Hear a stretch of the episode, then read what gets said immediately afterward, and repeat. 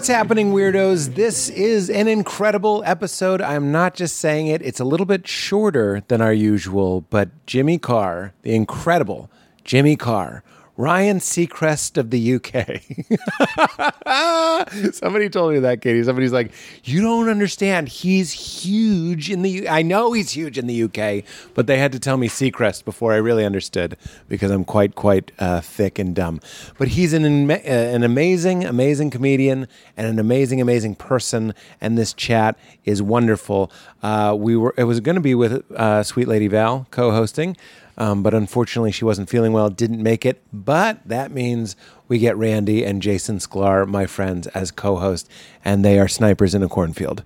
Every time they talk, it's hilarious and wonderful. And every time Jimmy talks, it's hilarious, wonderful, and deeply interesting. So I'm very excited for you guys to hear this. We recorded it as part of the Just for Laughs Comedy Fest in 2022.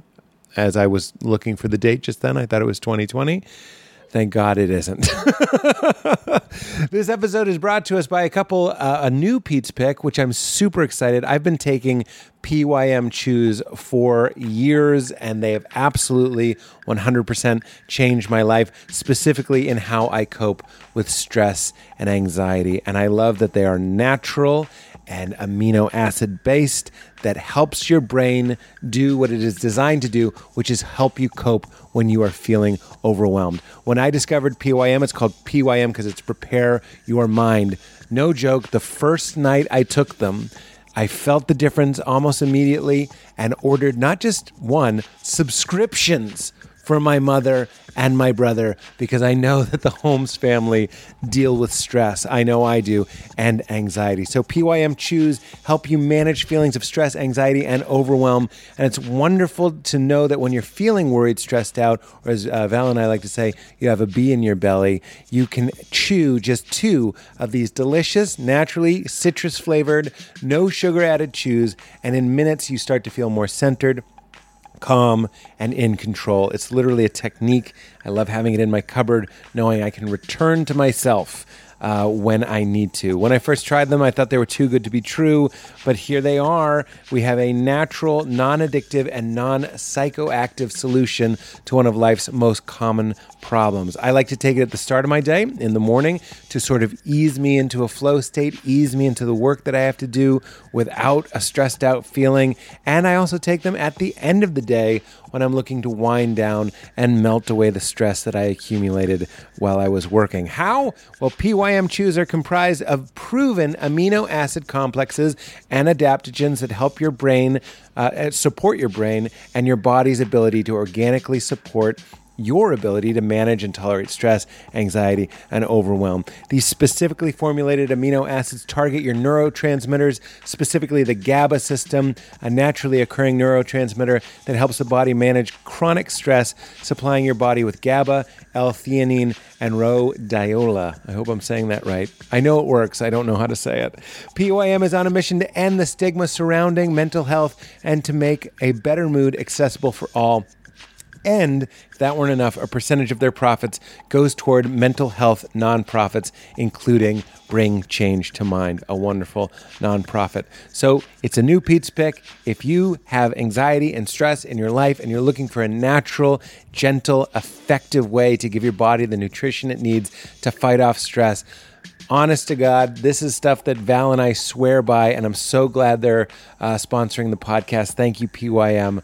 Go to youcanpym.com slash weird for 15% off PYM mood chews. That's youcanpym.com slash weird. The second Pete's pick that this episode is sponsored by is my old friend Alpha Brain, brought to us by our friends at Onnit. For the past, I don't know, six, seven, eight years, I haven't done anything that involves my noodle, that's my brain, uh, without taking two or three Alpha Brain 15 minutes beforehand. Helps with memory, helps with focus, helps with concentration. If I'm doing a podcast, if I'm doing stand up, if I'm writing a script, or if I'm just going on a date with Val and I want to have full access to my memory and to my vocabulary and, and my ability to listen and participate, I always take Alpha Brain. It is not a stimulant, it's not like caffeine, it's not an energy drink, it's nutrition that your brain needs. It's earth grown ingredients that help your brain function the way it was intended to and at a peak level. I so wish I knew about Alpha Brain when I was in college when it came to memorizing facts, learning new things, reading books, all that sort of stuff. But I'm still learning. I'm still reading. I'm still growing. And when I do, I take a few Alpha Brain and I retain so much more than I would without it. I absolutely swear by it. I keep it in the jacket pockets, I keep it in the car, I keep it in my travel bags. I always, always, always have my Alpha Brain. And I just got some of their new black label, which I'm very excited to try. So if you want to give it a try, if you're using your brain, chances are you are, go to onnit, O-N-N-I-T dot com slash weird, and you'll get 10% off everything you see on that landing page. That's onnit.com slash weird and show your support of the show. All right, everybody, enjoy the brilliant, the wonderful Jimmy Carr and my friends, the guest co-hosts, the Sklar brothers. Get into it. We don't have a lot of time, and I'd really like to get to it. I invited two guest hosts. I'm going to bring them out, and then we'll bring out our special guest. Would you please welcome the Sklar brothers? Always delightful, my friends. Hi, we're, Pete. We're not short. You're just like seven feet tall. People right. don't know that about Pete. He's Seven seven, foot feet tall. He can- You guys have no idea. So I've been hosting shows in Montreal, Yeah. Montreal, Montreal. all week. And I was, I, you know, I'm leaving. You're walking through the lobby. There's hundreds of people, and you're like, "All right, Yeah. time." I'm not doing it for that reason. There's no other way out. That's right. But I'm like, the ego flares up and goes, Sure. "Old Holmesy's about to get a few pats on That's the right. back." I'm ready. it. I'm ready to glad hand my way over to the inspiration room. Ran. I was stopped. This is. I will never. I won't lie to you today. Let's be three honest. times. I was tempted to say four, but the real Three number times. is three. Three times. Three times, someone stopped me and went, "How tall are you?" Yeah. And I was like, okay, all right. That's- no, uh, that's great. And then again, how tall are you? Three times people asked how tall I am. Is that the most impressive thing I did? Yeah. That's. Was That's. B long? That's. A lot of motherfuckers are long, guys. How was Pete's show? He was, he was really tall. He was so tall Yeah, was really for tall. most of the show. He was Most of the very show. He was up there, really, really up there.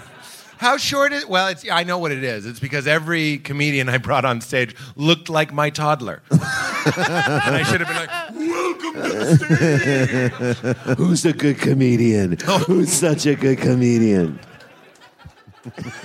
This is why I invited two of the funniest and nicest people in show business. Thank you. Randy and Jason. Thank you. Thank you. They're going to co-host.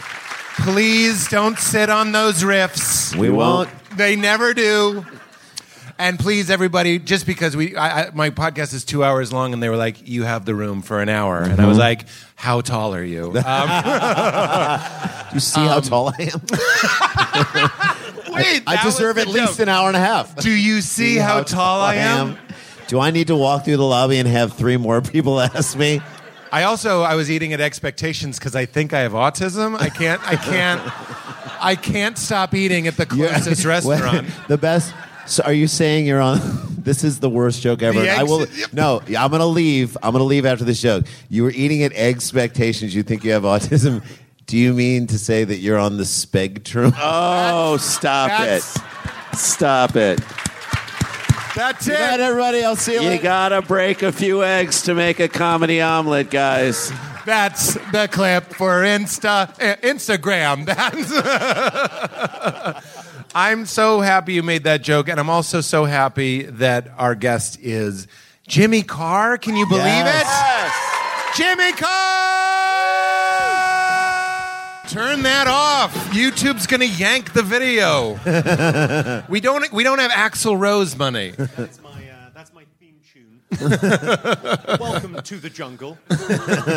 We've got fun and games. Um, uh, it's great to be here. Thank you very Thank much. you for doing it. Long time listener, first time caller. I'm very touched. You make John Mulaney look like a hobo, sir. That's right. Dressed up Mulaney. Bitch stole my look. You are a delight. We ha- we actually accidentally had lunch today, Uh, or yes. breakfast. I don't know what you call it. Uh, yeah, we had we had a brunch. We had a brunch. Okay, there it is. See, even the way you say that makes That me was- feel yeah, that elegant. was- it felt very obvious there. yeah. Breakfast, lunch, I don't know what you'd call it. Lunch. Famously, there is a word for that. If only. If only there was a word for it. It- it's all they serve in expectations also. So. I really feel like you should have had the jump on this. That I'm. I, they probably say that at the top of the menu, brunch all day. You know what I mean? and yet I was confused. But I ran into you and Neal Brennan, two of my favorite people, and we uh, we had like a pre-podcast. Everything you said was so wonderful. Oh, well, thank you very much indeed. But let's let's let the listener decide. Let's Yes. Sure. because this uh, let's manage expectation here. Expectation. expectation. Expectation. I'm going to say, can we turn Jimmy's mic up just a little bit? He's I not could- as also if I could be ten percent funnier. Yeah, sure. I mean, That worked. I don't know what you pressed, but wow, I know. it's unbelievable. That's so much funnier, by the way. That's so much funnier. Yeah. over ten. Yeah. Okay, so t- uh, uh, Take it back. Take it back two. That's Just take it back Two. two. It's not and then- fair to the rest of us. That's right. But you are like a champagne flute became a person, and I'm. Be our guest. yeah, it's that vibe, isn't it? but Belle uses you, not Beast. Yeah. Beast can't handle you with those paws. No. Sure. No one could hold you. Sure. I'm exactly what you ordered as a British man. That's right. S- somewhere between Mr. Bean and Hugh Grant. Bullseye. Yeah. I had I had a great moment with uh, with Hugh Grant. It's a, it's a fun story. I love so it. I hosted a party in my in my house, and uh, I had lots of people there. I know Hugh pretty well, and my friend brought along Monica Lewinsky. And uh, so Monica's in my kitchen. She's a friend. I know her. If you haven't seen her TED talk, it's fantastic about being publicly shamed in the internet age. Anyway, she's in my kitchen, and Hugh's there, and I introduce them. I say, Hugh, this is Monica. Monica, this is Hugh. And Hugh Grant says, Oh, hello, I'm Hugh. I'm the other fellatio scandal from 1992.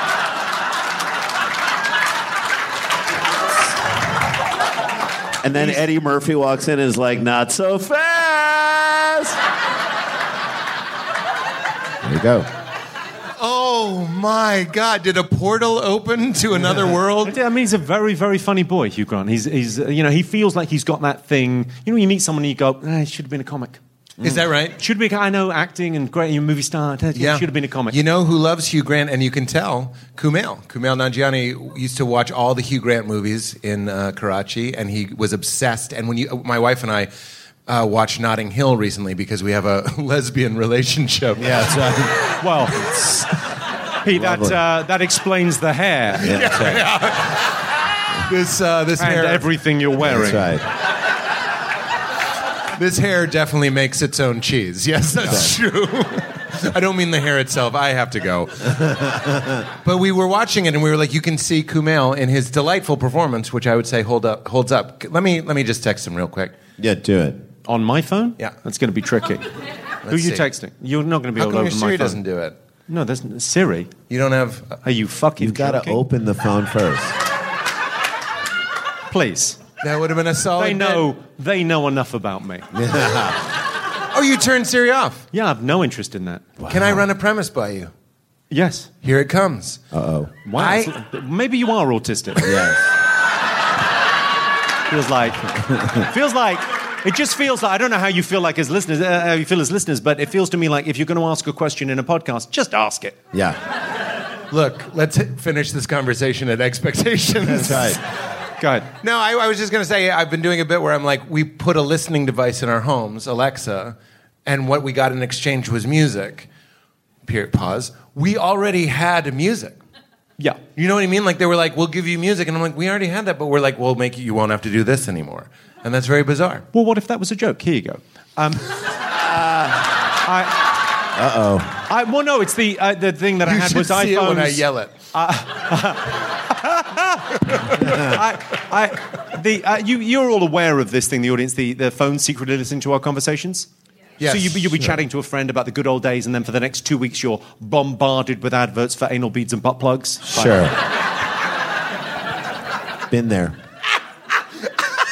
Which, by the way, they sell those at Expectations. They do. They do. Oh, is that it? Hey, what do you mean? Is that it? The big laugh is the clue. It's over.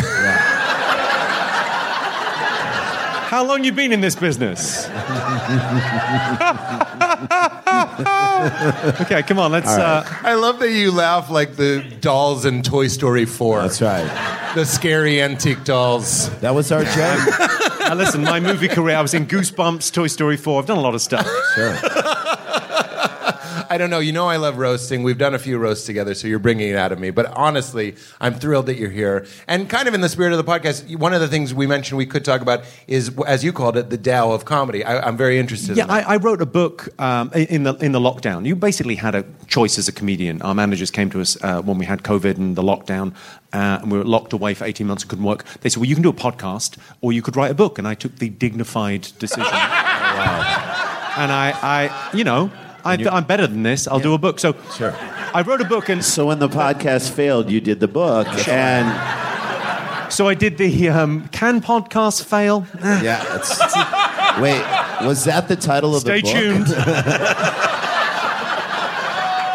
so I wrote this thing about, uh, about. It started off as a, as a biography, and then it became like a, a, a self help book. Uh, basically, taking you know that's, the problem with self help, the problem with Eckhart Tolle and the Power of Now is the people that need it don't read it because you know if you're drawn to that kind of thing, and it's very earnest. And all the stuff is correct in those books. It's fa- they're fantastic if you can be bothered to read them, but they don't sweeten the pill. So I thought, well, I'll kind of take some of that stuff that I've read over the years that's really helped me and, and sort of apply it through comedy to life. Because the basic lesson of every self help book in the world is the same premise it's prioritize later over now. That's all they say. It, it's, it's prioritize later over now. And really, I think the journey of every stand up comedian is that. We spend so much time, no one gets there quickly. Everyone's like 10,000 hours, like learning how to write jokes, learning how to do this, and then suddenly it pops. But we're just always kind of looking at the future. And it's a really interesting kind of, you know, for young comics, sort of, it's just, yeah, write jokes. That's it. Yeah. So prioritize. It's interesting. I thought you were going to say the opposite, especially after you dropped Eckhart Tolle, who would say um, prioritize now over later. Well, it's interesting. Like where you find that balance in life is really interesting. Of like going, do you have as much fun as you possibly can today without totally fucking up tomorrow? Yeah, I love that. It's like yeah, it's great, but that thing of like go if uh, you can, you there's no such thing as a time machine, right? But there kind of is. But it's time. The time machine is only moving in this direction at this speed. But you can give yourself gifts in the future. You can be. Uh, you can have the best stand-up show in the world in five years' time. You just need to work. You can you can be thin. You just need to diet and exercise. You can be rich. You just need to save money. It's like it, it's that thing of like going. You you get to meet you in twenty years' time, but it's not like you don't just appear like Bill and Ted's. It's just wait around. You're going to be there, and who are you going to be? Mm. And the idea of kind of saying that like through comedy, I really I came to it quite late. I was about twenty six when I started, and I just put so much into it.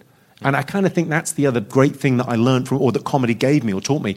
It was like finding your edge in life. It might not be comedy, but whatever you do better than anything else. Mm-hmm. Like, what's the thing that you do best? And lean into that. Because we, we live in kind of a, a, a specialist economy, right? It- we, we live in a specialist economy. So you don't want someone who's like, school teaches you to be quite good at everything. But then the world doesn't want more C grades in physics. Hmm. No one needs that. Like, find the thing you're good at, just lean into that and specialize. And that was the thing that kind of comedy taught me, which I think is kind of a, it's a transferable lesson. Yeah, what, what I find interesting, well, I, I feel like we could have applauded that. I feel like Yeah. we should applaud that. That was well, great. so they weren't they weren't sure if he was done yet. So yeah, they I didn't know. I, I actually, that's why I was trying to give permission because I was like, Yeah, I want to ahead. applaud that, but we didn't want to stop you from making another great point. Well, let me ask you this: I, I find when I talk to people, one of the ways that sometimes I think people might be misguided is they're trying to bend into a specialty, the thing that they're better at anything than anybody else. No, no, not better than anyone else. Th- Right, right, right. That's a very important distinction. It's the thing that you do best. That's you don't right. have to be world class at, at anything. It's I just think the I've thing that you proven do. but that, that thing of like, you just, what you enjoy the most. Like the 10,000 hours thing, the thing that Gladwell misses, and I love that book. Mm-hmm. You've read Outliers, right? Yeah. Do you know that it only took him nine thousand hours to write that? book? Apparently, Merge into one. We are merge into one. Thank you. That joke was so good. You, I loved it. But that Fucking thing of like the thing he misses is like what like he's sort of the premise of the book is well you do it for ten thousand hours look at the Beatles and they rehearse for that long and then suddenly they're this fabulous band because they come together and comedians all do that we're all on the road and then it, it happens after that amount of time. But it's what could you stand to do for ten thousand hours? That's the interesting question. There's two great journeys on life. The first is finding what you want to do and the second one is doing it. And tragically most people get to do neither. They never get to find that thing that they want to do, the quest. But the first thing is finding the quest, and you kind of need to know who you are before you go on the like the superhero movie kind of thing. If you need to know who you are before you go on the quest. But you don't put any that there. There's a little bit of talent. I think that like I think That's yeah, the edge. That's the leaning into. The, the thing that you do that is because there's a mixture of the talent that you have and getting enjoyment out of leaning into that talent. Yeah, but I, the, the two great myths I believe in our culture are l- luck and talent. Right? It's it's uh, the, like the You're like talent. luck and the Bible. Yeah. but, the, but that thing of like the talent myth is there in our society, right? You go, it's, it's sort of, it's talent and hard work. Uh, the, sorry, the two myths are talent and hard work. So you look at someone like Michael Jordan and you go, my God, he's so naturally gifted, right? But I tell you, that guy's nothing without hard work. Absolutely nothing without hard work. And you look at someone like Bill Gates and it's like, oh my God, he worked so hard. He was in the computer lab for 16 hours a day. He worked so hard. And you go, no, that guy's nothing without talent. It's always a mix of the two. It's always that thing of like, you have to. I'm going to play devil's advocate because I think Michael Jordan is was built in such a way that like his height, his the way he was If he hadn't, physically no, put together. if, if that guy doesn't We're the train, same height. if he by doesn't way. train, If he doesn't train as hard, he's a tall, he was so tall. he's Pete. an NBA journeyman. He's not the greatest of all time. Like the thing, and I would argue with Michael Jordan. The interesting thing here is he trained so hard and put so much into it that it fucked up the rest of his life. Like he couldn't have friends. He had to like play throw quarters against a wall with a person with the security guard who wasn't his friend at all to try and steal the someone quarter. someone from told me a great story about. Um, this is a real. This has got nothing to do with anything. But you want to hear the story? Um, He's in my kitchen. uh, no, This so- is this is what we do on podcasts. He was so- at the he was at the end of my friend's garden, Willie. My friend lives on a golf fancy golf course, and uh, Michael Jordan walked by, and he, he was playing with his friends, and they were they were gambling for I think it was something like ten thousand dollars a hole, hundred and fifty for the nine. So there was a lot of money. A lot of money, and they're gambling at that level. And then his friends go. Michael Jordan's friends has been, and he's still there for another day. Uh, he's got hours. So he says to the, the pro golfer, he says, "Would you want to play?" And the guy, the pro golfer goes, Yeah, great, I'll, I'll play. And he goes, For money? And the pro golfer goes, Oh, no, I can't, I can't play for 10,000 a hole. And Michael Jordan goes, No, no, no, it doesn't have to be 10,000 a hole. Whatever makes you uncomfortable. I will. It's, it's what he said to his wife too. Whatever. Whatever makes you uncomfortable. Oh my God. No, but I think what you're saying is that eh, that we have a range. This is what I think we're all kind of saying is that we all have a range of the outcomes of what our sort of pursuits will become. What will the outcome become? If you put tons of work in with a mix of talent, then you can be at this level within your range, at the top Well, of your range. well I mean, I put- suppose at its extreme, it's like if you have no aptitude.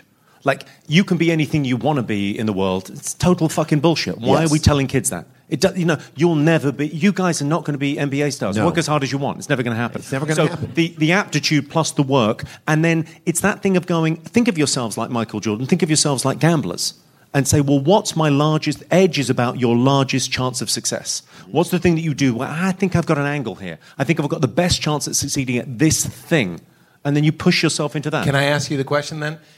What I run into is a lot of people tend to think their thing is something that our culture values fame, power, money, right? But often their thing very well may not be one of those things. Well, you know what I mean? I've People got a like- theory on fame, I'd like wealth, and power, which is uh, fame has replaced heaven in a secular world. Fame is the land of milk and honey. You think everything's going to be okay when I'm rich and famous. Everything, and then, you know, read the papers. Rich and famous people have the same problems, just they don't have the problem with money. Or they have a different problem with money. Well, but it like has replaced. You have a dream home and you, Yeah. you used to worry about where you would live, then you get a dream home, then you worry it's going to burn down. Sure. And, or, or the, something's going wrong with it. Yeah. It's the, it's a, I know a lot of rich people that What's are the obsessed grain- with recycling. That's who's real. the who's the who's the? It's David Lee Roth uh, referred to his mansion as a, a tomb with a view. Oh. I love that. Was that before or after he became a paramedic? That was uh, uh, why he became a paramedic. That's why he became a paramedic. He's, uh, you know, you aware of the story? David Lee Roth uh, left. He was in rock and roll, and he left, retrained, became a paramedic in an all-Jewish neighborhood of New York in order to serve. Uh, you know, Really? yeah. For two years, he was a paramedic. I can't believe And then went back that- to rock and roll. I can't believe He's that incredible. ambulance company replaced him with Sammy Hagar. That was a, not a cool move. I, I mean, and then with Gary Cherone, from extreme, that felt extreme. that Uh, did felt a little. This is a day off for old Holmesy. I'll tell you that right now. Sorry, old Holmes. No, I love you. Are bud. you kidding me?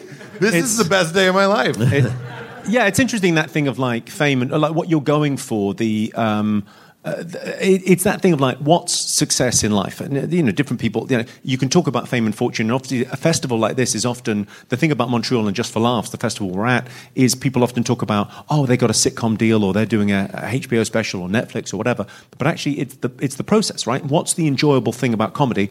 Well, it's being in a flow state. How often can you be in a flow state? So some people get to do it as their job. Not everyone, but some people, we get to do it as our job. We're in a flow state, we're on stage. It's absolutely the most enjoyable thing in the world to be in a flow state. Some people do it as a hobby. They find a sport that they love and they play tennis or whatever it is, and they just, they're in that state, and it's so relaxing, and it's important to have that every week. You have to have that in your life. Yes. And if you can make that your job, I mean, you'll never work again. Well, that's in the movie Happiness, which I, I it's a movie I watch every couple years. It's a documentary, and they talk about line cooks get in a flow state, and it's one of the reasons why they enjoy their work. Yeah. But that is that's kind of my point is to the people listening. I just those. pe- Do you understand what I'm saying? The people that bend and they assume they want to be a movie star when really maybe they well, would the be problem, a brilliant something else. The problem with being a comedian at this festival and look around, people get to be a comedian and then they try and do other shit. And I think they're crazy. They have the best job in the world and they go, yeah, but now I'm going to be in a sitcom. Motherfucker, you should have been an actor then if you want to be an actor. Be a Here, stand-up. here, here, here. Hang on a second. Don't. Pete's a good actor. Pete, No, I know what you mean. Pete is a good actor because he great pretended not to be hurt by that. That's right.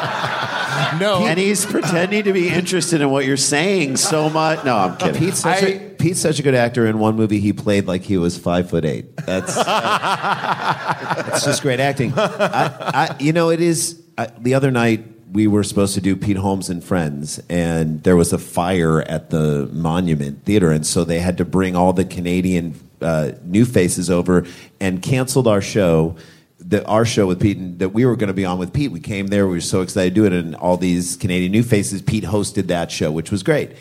And to talk about the love of comedy, Jay and I just sat next to the stage while Pete did his set. Yeah. Instead of just going back and fucking off back to the hotel, we sat and wrote like tags of jokes. Yeah. For For Pete. For Pete off just of- every time he came off stage, we pitched him tags on his jokes. It was amazing. And we should have left. Like we should have been gone. But talk I always about think that's I always think that's a really good test of like when you you know at the festival uh, and there's you know new faces and new comics that you haven't met before and the, festival's been going a couple of days and you ask them what they've seen and if they tell you they haven't seen anything they're not going to make it. That, you know, it's that thing. If they've gone out and they've seen a bunch of shows and they're into comedy, because they love it. great. Yeah, if they love it, they'll be fine. Because that you know, there's going to be hard years, but if you love it, who cares? It's fine. That, that's absolutely right. The, the moment when you're at your comfortable house and you're you have a set that you're going to go to, and you just don't. There's a feeling inside of you going, I don't want to do this set. But you go and you know that something special might happen on stage. You might go backstage and hang out with people that you love and have those moments of true I mean, joy. I- here's the problem. That's what with, it's all about. Here's the problem with comedy for me. Certainly, it's uh, work is more fun than fun. You go to work, you go, this is uh, this is unbelievable, and then you go out for dinner with friends and go, ah, I don't know. It's because you're I don't hanging know, out with I guess- Hugh Grant. Val and I, I guess you're nice, but Valerie and I just had that. I did a set at the Improv, and then we went to a party. And I- I'm only mentioning this because it makes the story better. It was the cast of Ted Lasso was at this party, and I couldn't wait to leave. I was like, I've already done my cocaine. May I leave? my stage cocaine. wow, that's that's the title of the tell-all biography that comes out. I've already done my cocaine. I've already done my cocaine. That, that's my memoir at the end of life. I already did my cocaine. Montel Williams is uh, Montel Jordan. Monta, this is how we do it. and his his memoir will be called "That Was How I Did It." That was. also, I'm not Montel Williams. That's the no, I'm colon. not Montel Williams. Let me ask you this: backstage, you said something interesting. We were talking about jokes, and you said, "Don't you sometimes feel like the joke already existed?" Yeah, I sometimes get that when you're writing a joke and it feels like that. The, the old stories about uh, uh, Leonardo da Vinci was asked about his. Uh, uh, Was stat- he in your kitchen? He, well, he was not in my kitchen, but it was the it was the, the, the famous story about him being asked about you know David, how did you do that? And he just said, I just chipped away everything that wasn't David. Uh, as like And that's a David said, statue. "Could I have had a bigger dick? Could you have left some of that Could marble? you? Are you certain that's not David? I'm going to be standing nude for millions to see. Could you leave a little bit more that is David? Hot riff. Yeah. I mean, if what? you've got to say hot riff, No, he did. He said it. But I love that. But Yeah. you've had the. But I think that joke thing of like sometimes you just go, I can't believe no one's seen it was right there. Certainly with you know some of the wordplay. I mean, mine is kind of a mix of there's some observational stuff and there's quite a lot of wordplay and it's layering up stuff. So when you're when you're writing a show, you're you have the bare bones of the joke, the discipline of like trying new jokes all the time, and then there's kind of a routine that's about something, and then you're kind of you're layering points with one-liners over the top. Because joke writing is quite a rare skill. There's not many people that can write an hour of jokes that people want to watch. And you go i want to lean into that and deliver. I like the frequency of comedy as well. I like that idea that it's just it should be sort of you know some that phrase laugh a minute. You go gee i wouldn't make a living. I laugh a minute. You want you want three laughs a minute. You want that kind of. You want the audience to kind of get a bit giddy. Mm. Because ultimately what we are is drug dealers Yes. we're Dopamine, dealing Yeah. we're dealing in dopamine endorphins the, the genius of it will never they'll never take us alive is because the drugs are already on the audience They and have we're them. just tickling them out That's right. Yeah. I mean, th- but also I would argue that your set, in addition to all of that, underneath all of that, is your perspective. Is Jimmy Carr's perspective on all like tied together, ties the whole thing together. So, I- I mean, what I you don't know. I mean, I never say what I think on stage. But I'm it's not. I'm not that kind. But it's. I think com- comedians leak. It's My subtly big theory on comedians is we leak. So I do an hour of jokes, and they're about the worst things in the world. Yeah. they're brutal, and then somehow people have a sense. Oh yeah, this guy's probably probably slightly on the left and pretty liberal. It's like it's weird how people know who you get a sense of the comedian. Yeah. I mean the other the other big um, my big theory on comedians is uh, you big theory on comedians. I can't wait to hear it. Okay, you if you if you meet a comedian, if you're hanging out with a comedian, ask them which one of their parents was sick. Most comedians I know had to take care of a sick parent, uh, either mentally or physically. They had one of their parents that was sick, and the, their job in the household was vibes, and they had to make things okay, and then they lent into that. And I think that Pete, is that not true to you, Pete? I just turned up a face I was genuinely making for laughs, but yeah, that's that's uh, fucking right on. You're like Anthony Jeselnik became Dr. Phil.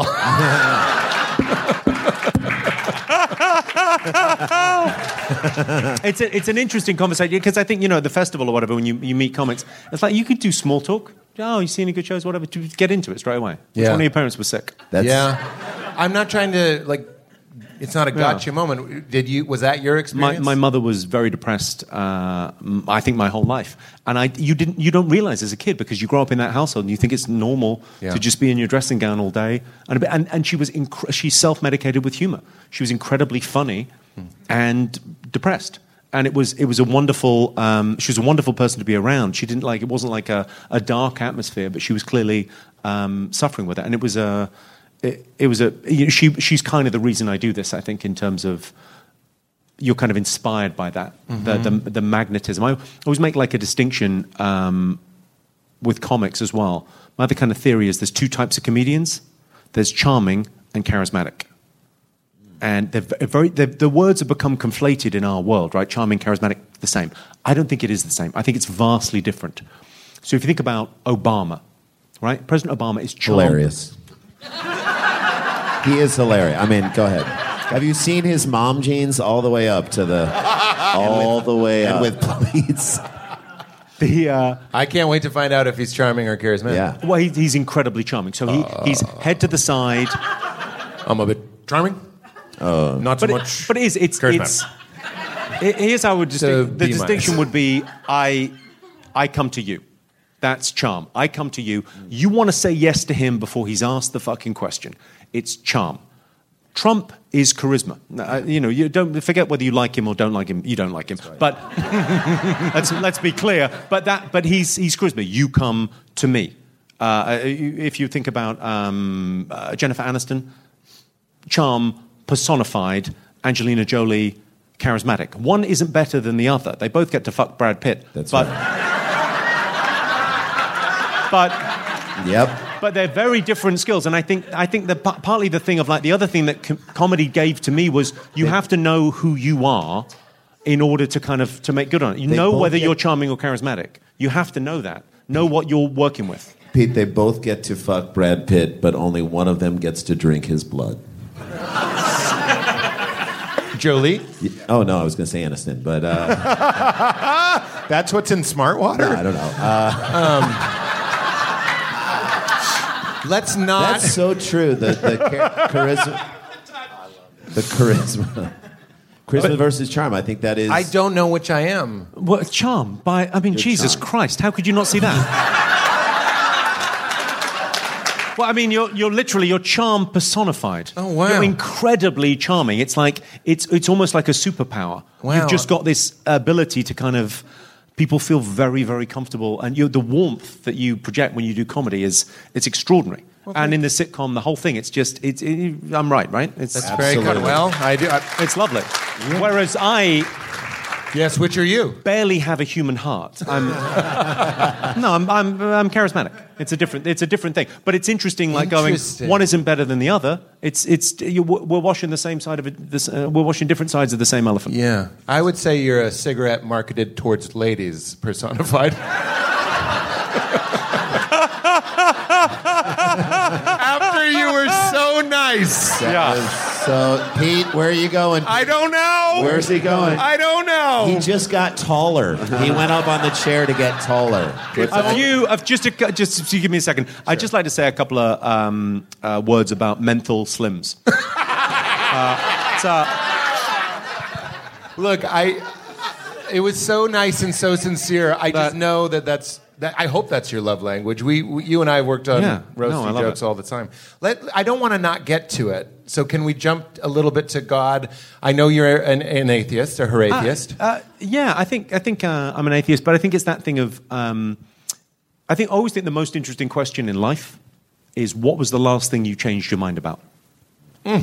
That's my favorite question to ask someone. And if they go nothing, you just okay. Well, you've not been thinking. You've just been rearranging your prejudices. Wow. You should change your mind about something very important Oh, Yeah. All the way. every year. And I, I, I am an atheist, but I think the, um, the, the spiritual side and what those stories give us, I think has got tremendous belef- uh, benefits. There's something in uh, myth and legend that's Yeah. incredibly important. And, you know, why do those stories survive? Why, do the, the, why are those stories like 2,000 years old, 3,000 years old stories, and they, they resonate with us? And that, so it's almost kind of leaning, I'm, I'm not a religious man, but like when you look at the Jungian archetypes and you look at those, those things that just remain in society, I think that's very powerful. Yes. I, I was. I wanted to share. But, but it's, it's uh, uh, sorry, on that, on that Please. religious thing, I think, uh, what do you think about all the time? What do you think about? What do you wake up thinking about? What do you think about all day? What do you check your phone for all the time? That's your God. Yeah, Richard Rohr says follow the money. What do you spend your money on? Too is another great way to see what you actually give a shit about. Yeah, that's interesting. Yeah. That's that's an interesting. I mean, I always think that's uh, yeah, it's a it's interesting. It's like where where where do you actually spend your time? What are you really And time. thinking about? That's the other one. He says time Well, I and think money. time much more than money. Yeah. I think time is the only thing. I would I would agree with that. And honestly, I hope that's true because I spend a lot more time trying to delight people than I do giving them money. Great, great. I, I'm not saying I don't give people money, but I do this a lot, and I hope this is of service in some way. Yeah, I think I think it is. I think it's a it's, it's a nice thing, but it's interesting like where you choose to spend that time. Like all we have is, uh, you, you know, the the terrifying truth is, uh, the world is a thing that we make, and we could just as easily make it a different way. And that you know that's the world, but also our individual lives. You know, people are constantly saying, especially like over breakfast today, we were chatting about the state of the world and how terrible it is. Brunch. And you, you you can only brunch. Sorry. That's right. It's Uh, how tall are you? Get it Um, exactly can- right. Get it The- exactly right, please. But that thing of like just taking responsibility for your bit of it Mm. seems to be a very worthwhile thing of like just going, well, I'll just control, I can control this bit and make it better. That's that. I, I'm obsessed with a teacher named Rupert Spira, who's British, and uh, you should know him. And uh, you should be in your kitchen. he says he said when he was seven years old. he said when he was seven years old, he said to his parents, I think this is God's dream, and it's our job to make it as nice of a dream as possible. Whether or not you believe in that literally being true, I think that's sort of what you're getting at. Like, we can change it, we can make it however we want it to be. You know the John Lennon story? Tell me. John Lennon, when when he was, I think he was seven, he was in school, and they said, What do you want to be when you grow up? And John Lennon said, Happy. And the teacher said, I don't think you understand the, quest- uh, the, uh, the question. And John Lennon said, I don't think you do. Wow. That's incredible. That's Yeah. So, so I'm going to tell you a tiny story about my son. About Ringo Starr. Ringo Starr. so, so this it's about what, how you choose to define. You're talking about how you define something. So, my son, in a very funny way, the other day said we drove by a restaurant and he said, "Oh, I have so much nostalgia for that place." And I was like, "The place we ate at last week." I said, "I don't think you understand what nostalgia means." And he looked at me and he said, "Remember when you said that?" Uh, he did. He did, which I thought was funny. But then I was like, "Oh wait, why am I telling him Yeah. what nostalgia is? Why am I trying to define for this person what this ethereal concept that we really Here's- can't touch is?" Here's what I think I think happiness is expectations exceeded.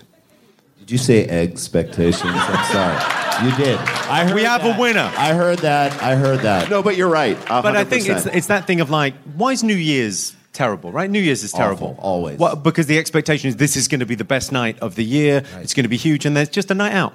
And if you go out on a Tuesday and you have drinks with people from work and you end up at the club, it's like, this night is incredible. Birthdays, I feel the same about. Birthdays, often the pressure, uh, it, it's just too much. I feel the same about comedy.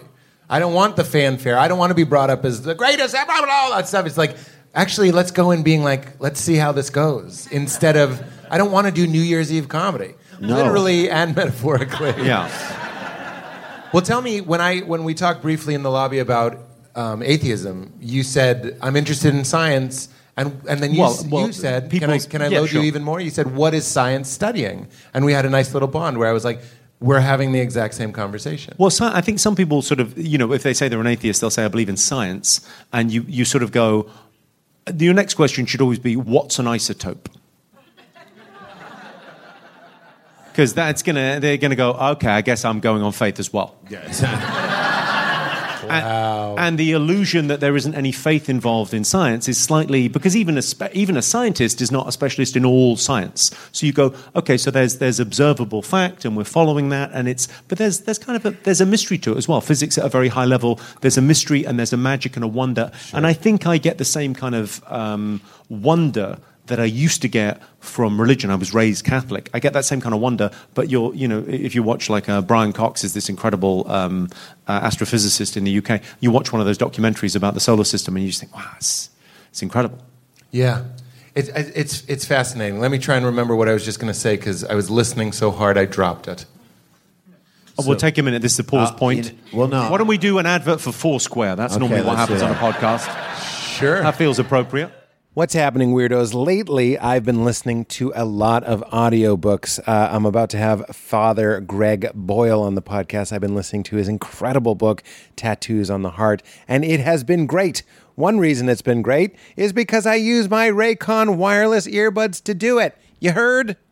Raycon's everyday earbuds look, feel, and sound better than ever with optimized gel tips for the perfect in ear fit. These earbuds are so comfortable and they will not budge. Even on the treadmill, these guys stay in place. Trust me, Raycon gives you eight hours of playtime and a 32 hour, hour battery life. Raycons are also priced just right. You get high quality audio at half the price of other premium audio bla- brands. Blands audio brands. It's no wonder Raycon's everyday earbuds have over 50,000 five star reviews.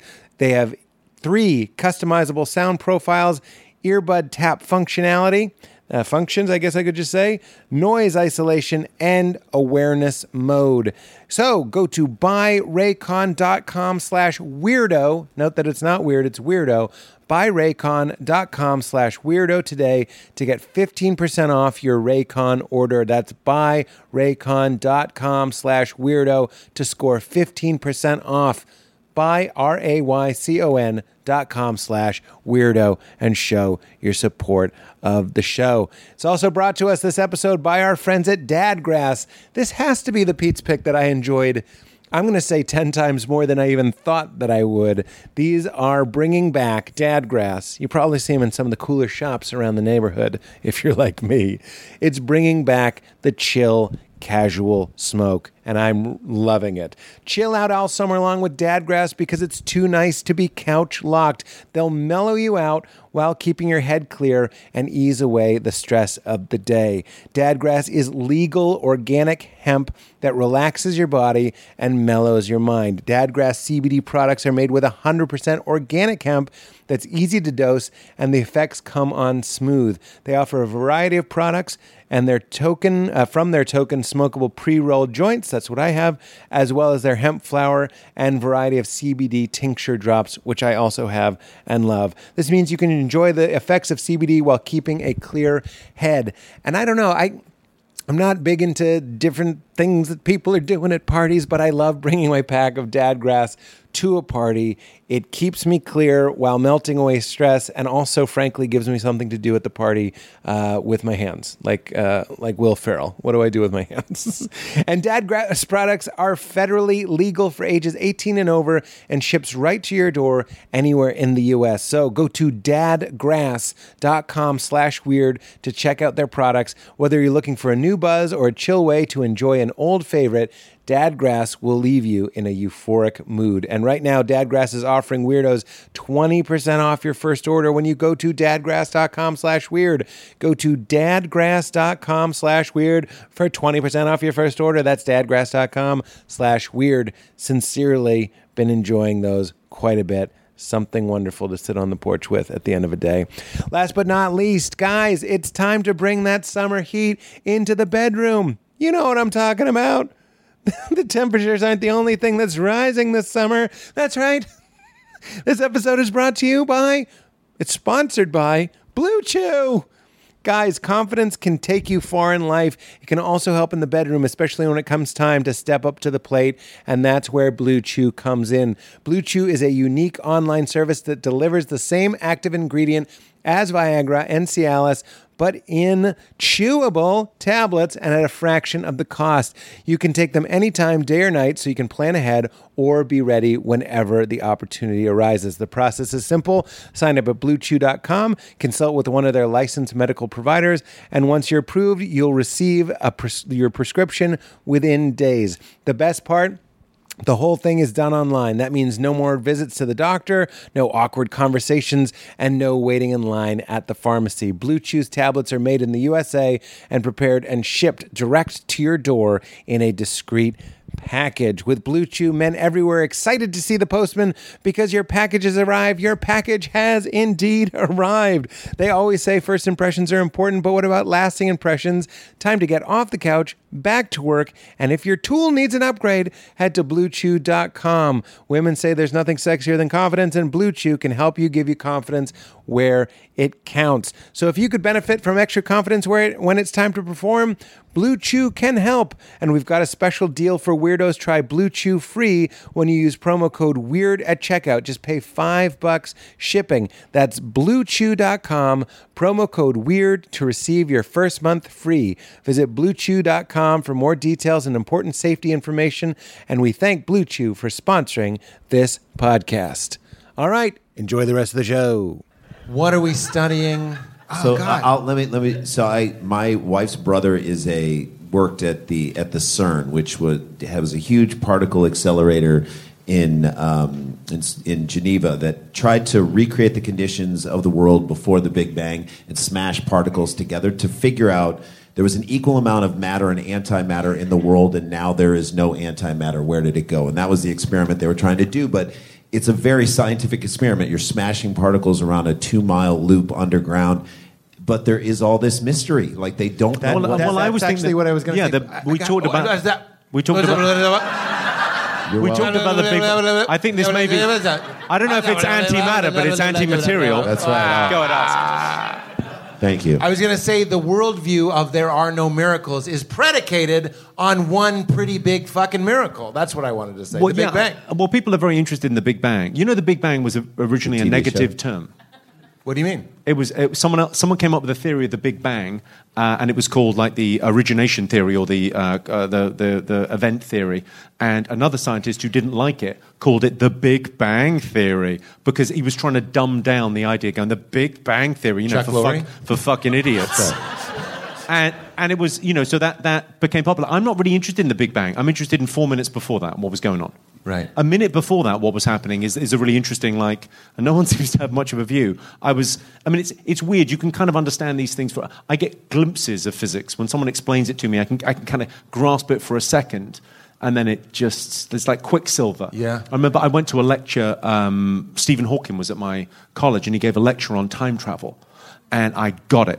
And I, I was like, afterwards, I was so excited, and I was chatting to my friend Henry, and it, I was, uh, uh, gone. Like, Gone. If only I don't you could go know. back in, In time, to when yeah. you understood it. That's right. Great point. Yeah. I think that's brilliant. I want to. This is something I've said on the podcast before, but one, you talked about an isotope and working on faith. I also say that nothing doesn't exist. It, going back to the Big Bang, Bang Theory. Yeah. Either something God, a word for something we don't understand and can't photograph and can't touch and can't see.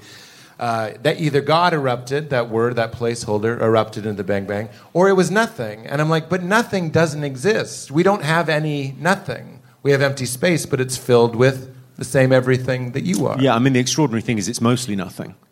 But that if you think about what an atom is, it's mostly nothing. That's right. yeah, I've seen a couple of acts like that. Yeah. Are you? Why are you looking at us? That's such a Don't- weird. don't look over. thing to say that and look at both of oh, us. But what I, the, He looked right through us. it's because there's nothing there. but dead over What, sorry? when you die, it's just completely over, or you open. Uh, I, I, I like to say, I often do this thing. I do a lot. I, weirdly, I'm kind of quite drawn to grief as a, as, a, as a thing. I've had friends die. My mother died. Um, and I think you die twice. You die when you die, and you die again the last time someone says your name. I like talking to people about their dead relatives and that thing of going, I think you do live on, but it's, it's, the, it's what you bring. Uh, children are a message we send to a future we shall not see. That's it, right? You- that's why people have kids because it's an existential uh, crisis, and they go, "Well, I'm just gonna, I'll take care of this one, and that'll go forward." Rupert Spira said the same thing about if they're again using God as a placeholder. Like, why will the universe? It's in the same way. Why have a baby? It's just it's a loving impulse. It wasn't as calculated necessarily as like, oh, well, they'll be this, and they'll do that, and it's more like out of love. This willed itself. Yeah, I mean, it's it's interesting that for two thousand years, for the whole of uh, time, every song, every piece of art was about God. And what fifty years ago, we switched it up, and we said every song's going to be about love. And are we talking about the same thing? And that seems to be fairly. I mean, you know, every, Yes. ro- every rock and roll song is now is about love, and whether it's romantic love or love or whatever, it seems that they're, they're sort of talking about the same thing. I think being very open to uh, other people doing their thing. I mean, I think most most Uh, most God, comics are quite libertarian in their like, oh, you're you're Muslim, you're Hindu, ah, great, whatever, great. Do you think? Well, I was just going to jump in. I, you said the same thing. Love, and I'm getting this from Richard Rohr, but love doesn't just mean a good feeling. Love is this almost excessively liberal yes. It's the backdrop upon which all of this is written the horrors and the joy and the beauty and the loss and the grief and the suffering and the pain. We don't even like it really, but it's so spacious, it- we won't be able to hold it in our minds, but we can become it you can quiet down yourself enough and actually be that yes. But it doesn't just mean a good feeling and I love your comedy. Well, I think the the verb, not a noun, is the kind of simplistic view. I like Uh, that. the, you know, it's a, love is a verb, not a noun. I, I would think it's a, think- I think it's a Massive Attack lyric also. So That's right. I would say go- God is a verb as well. It, it's the forward undulation of everything. yeah, I mean, yeah. I I think it's accept. You were talking. I thought it was a comedy podcast. Yeah, no. Dick and balls. Wait, wait, wait. I'll, I'll- I'll- I'll- all of our phones are listening. So dildos, but only dildos. Big, thick, but only dildos. Enjoy those ads for the next week on your Instagram when butonlydildos.com reaches out. How do you, how can you specify it's butt only? Um, you just I just just a simple labeling system is really the way to go. oh, was that a rhetorical question? I'm sorry. no, it's like having a kosher kitchen. These we cl- yeah, clean over here. These we clean over here. Um, thank you. The Three kosher- Jews. I don't know what's happening here. Well, it's the same with the dildos. One goes for milk and one goes for meat. All right, stop. Well, you have children. I got yeah, I got Can I got children. Can I just ask you to refresh something? We had a very interesting conversation at breakfast. Something that I think about Brunch. a lot. Mm, mm, yeah. Is this, by the way, when we were talking about nostalgia, I was like, one of the keys to happiness is having nostalgia for the present. Oh, do you remember? Do you remember when he said I, yeah, I do. you were so tall? How tall is this guy? Like three oh times in the Oh lobby. God. It's a great moment. Yeah. But to appreciate, I, I'll never forget that- it. I don't know if nostalgia is what it used to be. You long for the days when it. I used to like it more. That's right. And you long for those days. Um, Would you reheat, just for these wonderful people and the people listening, a little bit? uh, We were talking about you're optimistic a little bit, and, and I like hope. And I am we were optimistic. we were chatting about um, we were chatting about uh, Steven Pinker's book Enlightenment Now, which is a fabulous book by a polymath and linguist about how, by any metric you choose, the world is a better place now than it was 50 years ago, 20 years ago, 10 years ago. Now, this book was written four years ago, and that's not a, so good at that's a point, point, Pete right? made. Not n- not so great just recently. No, uh, but, Moshe made that, Moshe. But things, but things are, you know, things are kind of getting better, and it's it's um, it's difficult. It's a difficult point to make because I think a lot of people, well, immediately that puts their back up and they go, well, you don't know what struggle we're going through right now, and there's so many struggles going on, but the world is it's in better shape than it was. He's at a high altitude.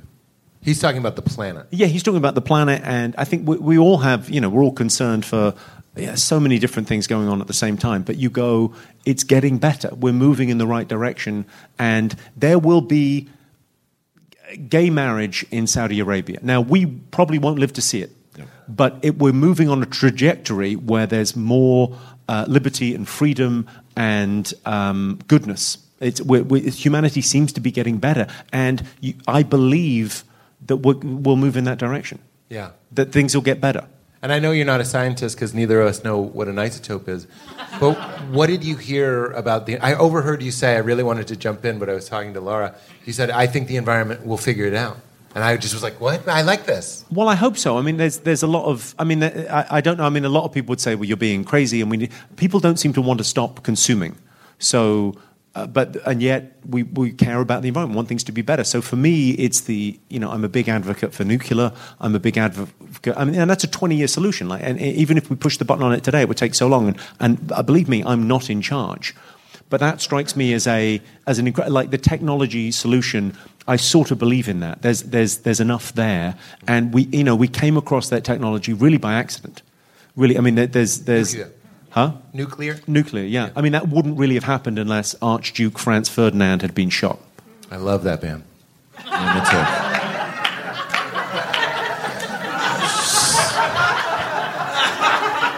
Perfect. Um, But that, I'm quite, I'm quite like it. I'm like, I, I, I'm fairly. I try and be. I, I think the other thing is like my other kind of thing in life. I think disposition is more important than position.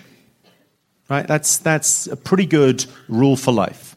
How you are, your your base state is more important than where you are, and doing comedy puts you in a place like the gift that comedy gives you is like you're looking through rose tinted glasses. Yeah. You're looking at everything for the funny side, for the joke, and it's a very. And why are people drawn to your podcast, to going to see comedy shows, to watching Netflix specials, to coming out to shows? They want to feel happy and light and up. Mm. And com- like comedy is kind of and and how do you change your disposition? Like, is your disposition solid state? Are you born a certain way, and I guess I'm just a miserable person, or can you change that? Now, if you can't change it, just I guess we'd all give up. It is what it is. Mm-hmm. I think you can change your disposition mm-hmm. slowly over time. It's either you change that or you change the world. Much That- easier to change your disposition. That's interesting. I actually think that's another thing, and I'd love to hear you talk about this, that you offer as a performer. You, you talked about we write jokes, we're drug dealers, but I think there's a solidarity thing too. When I see you delighting in your shadow and sharing it and being naughty, mm. right? I go, well, fuck, man, I had like five thoughts this morning. We, we don't control what's going on up here, and things come out. And when I see you being cheeky or whatever, being a rascal, I feel less alone. Wouldn't you say? I mean, that's what we're doing up here. We're going, That's right. we don't know what's going on. I'm afraid of the world ending. Yeah. And, but- and we're together. I always say this, but like the end of Avatar, we're, we're, we're bodies in a room, or you're listening in your car, or whatever it is, and you go like, it's not just me. I, I can't say it But enough. I think that's the. We were chatting about the two books that I love, and I can't remember the authors, but there's a book called Tribe, Yep. and there's a book called Selfie. Uh, and if you read them sort of together, they're, I mean, it's absolutely sort of fantastic. But we were for the longest time in tribes. We would live with six, between 60 and 80 people, and that would, those would be our people. For the longest time, that's how humans were. And now we're a little bit disconnected. And, we're, and the reason why, why are podcasts popular? Well, because it's conversation. We're gathered around the fire. We're, we're talk, and it's uh, why do you come out to a comedy show but, and laugh together? Well, it's a social thing. You're 30 times more likely to laugh at a comedy show when you come and see it live than when you watch it on a screen. Oh, wow. I apologize to Netflix if they're listening. I still want a deal. Uh, but you are. You're much more likely to. It's a social noise. You know, if you're listening to this in your car, you, you know, you're probably not laughing along with the audience that are in the room. You know, we're getting quite a few laughs in the room, but you're, pro- you're just listening to the podcast going, yeah, it's good. It's a funny point. But you're not laughing. It's a social thing that we do. We, we don't consciously think, I'm going to laugh so that other people know that I got the joke. It's, it's just, it's subconscious Yeah. and it's a and you release the endorphins and it feels wonderful and and connecting to other people that's the It's one of the few things that are left that feels like it's the group, the group mentality. The group all does this and functions as like the audience is like a giant amoeba Yeah. in many ways, and it functions. You get on stage and you sort of assess as comedians. All right, what are we working with here? but after after like especially after covid like after 2 years of being locked down and people coming out to shows and you go well, your life is a screen now mm-hmm. you wake up and check your phone and then you're sat nav on the way to work and then you sit in front of a computer and then when you get home you go well, i've got to relax i'll look at a screen Yeah. It's screen, screen, screen, screen. So you want to go out and feel like you're. Part, it's nice to be in a crowd. It's nice to go. I like sitting in a comedy show and watching with the other people. It's like you were sort of great. saying that it, it, it almost explains why fame is so alluring. Do you remember saying that? yeah. Would you explain? What the the The, the idea of tribe, it's more normal to be famous. What's oh, strange well, going yeah, that's my, my theory would be f- being famous is the is the normal way to be. Be- being famous it's like it's like being living in a village. Being famous internationally, it's like living in a village, but you've got Alzheimer's. Did you have to point out that I'm not famous in London? Yeah, Internationally. Yeah. Hold on, Pete. you wouldn't understand this. Yeah. but that that I've thing of like had a free being Guinness. Let's just say that. that thing of being um, being being recognized is the normal thing. Seeing a stranger would be the unusual thing for the longest time. In, and now we've just we've kind of we've said, oh, well, the norm is just walk down the street and you don't know anyone, and that kind of isn't the norm. It's a it's a strange kind of trick that we played on ourselves, but we're meant to be in groups, and that's where you feel so comfortable with with other people around. I, I think that's brilliant. I, David Letterman said it in his Charlie Rose interview, where he said being famous turns it into a small town, and I was like, that's that is what I enjoy about it. I'm an anxious person. I can I can be afraid. I can be socially awkward. But when you go in and somebody comes up, like at this fest, it's happening constantly. How tall are you? That's that makes right. me I feel remember good. that. How tall are you? I actually wasn't doing a joke, but like wa- even having you guys here and feeling very safe in my I know lizard brain is overused, but in my lizard brain I'm like I'm safe. You're smiling, you're looking at me. You also know you're safe. I would add to your thing about amoeba, I'm in the amoeba too. Yeah, you know we are I mean? part of it. So, so if Not all performers do that though. Some performers go like I refuse to enter the amoeba, but some go like let's all Well, get here's the here's the thing: charm and charisma. Yeah. yeah, Interesting. Bring the amoeba to me, Jimmy Carr says. Yeah. or but I, but I I actually wasn't saying you don't get in the amoeba, but uh, that's Hmm. very interesting.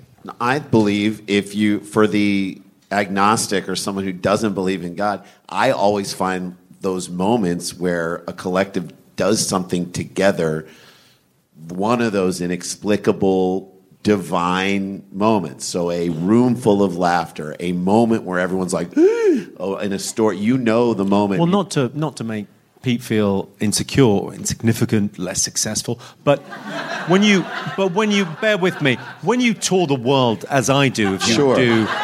Tell if us you do, about that. No, Uncle but no, I just I What think is that uh, no. I'm just saying this because I think people find it interesting. When you do like 40 plus countries globally, That is you the do world. the interesting thing. I did a show thing. in Rhode Island once. Yeah. The thing you notice is like it's incredible how people are the same. It makes you really believe in humanity because you could do like a, a tiny show, 50 people or 10,000 people, and they laugh at the same points for the same length of time. You could do a show in Iceland, in South Africa, Melbourne, Australia, Tokyo, wherever you want to go in the world. People are the same. It's extraordinary the, the, how we're, we're the same. And it makes you kind of go, oh, this is maybe things will be okay. No matter where you go, Jimmy, some of the audience will just be heads in your freezer. That's just a good feeling. Big swing. Yeah. Hot take. It's like Big we have the DVD commentary on.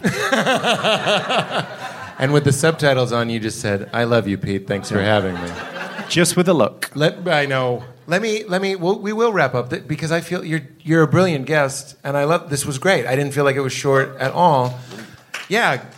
What, let's ask Sweet. just a couple Thank more. you. Very very. Uh, they can be as long or uh, or as short as you'd like, but these are the questions I like to ask. Um, anything in your life ever happened that you can't explain? That's sort of an umbrella for like things like a UFO or a ghost or uh, a psychic knew the name of your dog when you were eight or anything like that. The weird stuff. Uh, I, I, I would honestly, I have um, a recurring. I don't know whether you would say it's a psychological issue, but I slightly, I feel like I may have had some kind of accident when I'm twenty, when I was twenty six, uh, and I'm in a hospital bed, and there's a TV on in the corner, and I think the people on the TV are my friends, because I feel like I'm sort of living in a weird dream world Was where I get to Aniston? travel the world doing comedy, and I'm around all these funny people all the time, and I'm on stage in front of thousands, and it feels like it feels unbelievable to me. Yeah. That you feel like your life is so surreal that really. I feel like is this like is it a twilight zone? Is this real? Am I going to wake up? Yeah. It's it's great. I mean, it's great. I'm I'm incredibly. I try that kind of gratitude thing. I try and just center that. Try and be as grateful as you can, or that it just makes life better. Just being grateful, but also I'm an incredibly privileged guy. It's such a privileged life. Yeah. That's beautiful. I love that.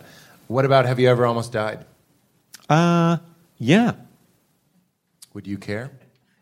Would I care if I died? No. Would you care to? Sh-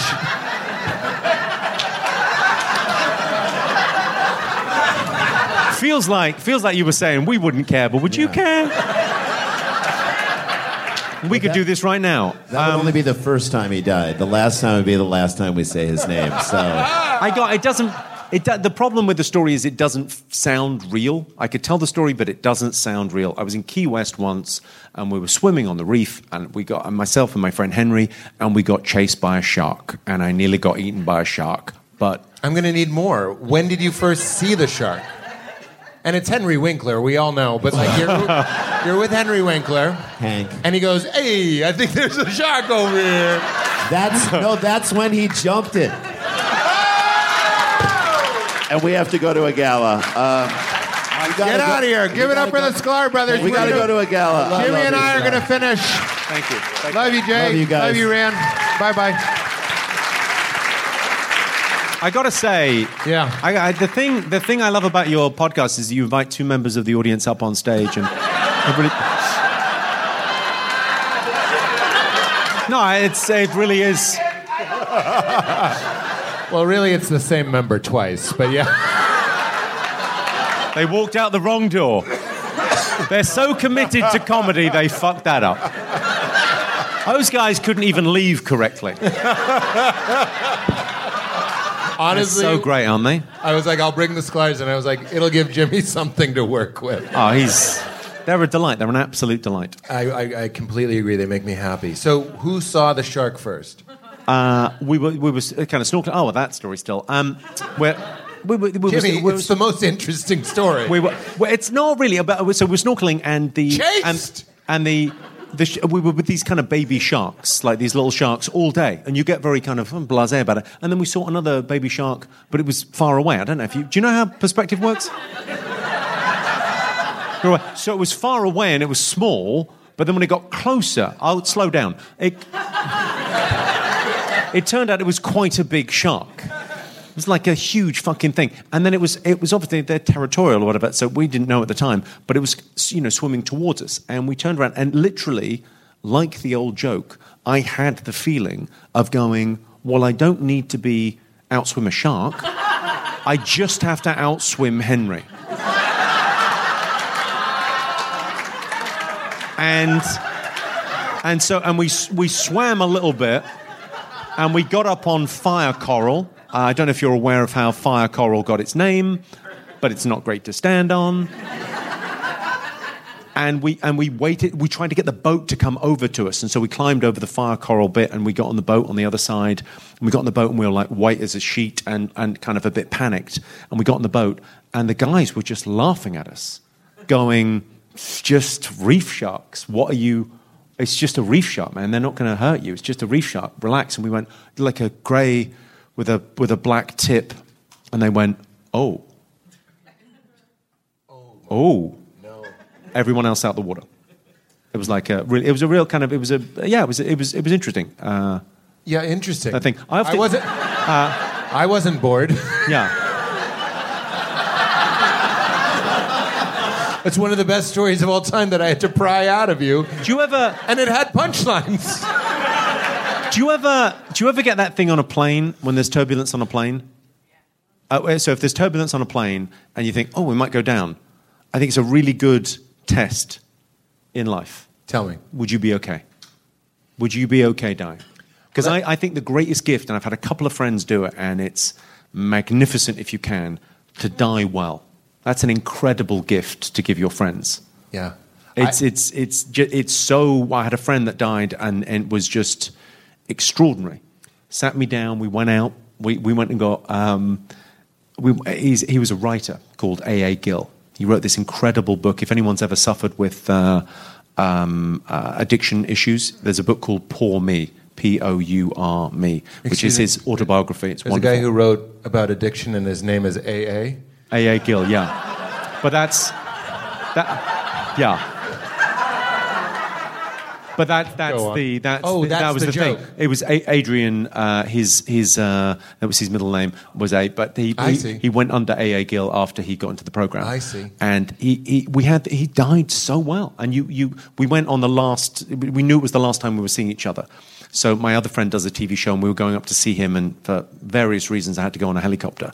So I I, uh, we went up on the helicopter. So we got in the back of the helicopter, and there's a guy from the show in the front, and the, the, the driver. which- They call them pilots. uh, also, and me and Adrian are in the back, and I, I'm aware he's, he's going to die soon, and we're aware this is the last time we're going to see each other. And so we sit in the back of the helicopter, and he tells me about life. He tells me about um, what's the great thing he shared? Uh, keep your side of the road clean. If you're dealing with someone in your life that's difficult, uh, keep your side of the road clean. That's all. I've, I've had an issue with narcissists in my life. And that's a thing where if someone's, if you have a narcissist in, in your life, uh, uh, they have the disease and you have the symptom. But just you have to keep your side clean. And we had this incredible conversation. He was, and he knew he was going to die, and asked him all the questions that you would ask, and uh, it was beautiful. And we finished the conversation, and the helicopter landed, and the we got out of the helicopter, and the pilot and the guy from the TV show were just in tears. We're oh. just like ruined by it. Wow. Yeah, fucking pussies. What a.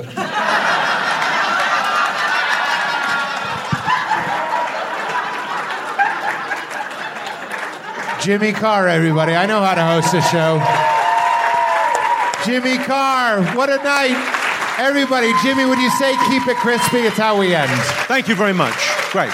Keep it crispy. Keep it crispy. Thank you, everybody. Thanks for coming to the show, Montreal. Bye bye.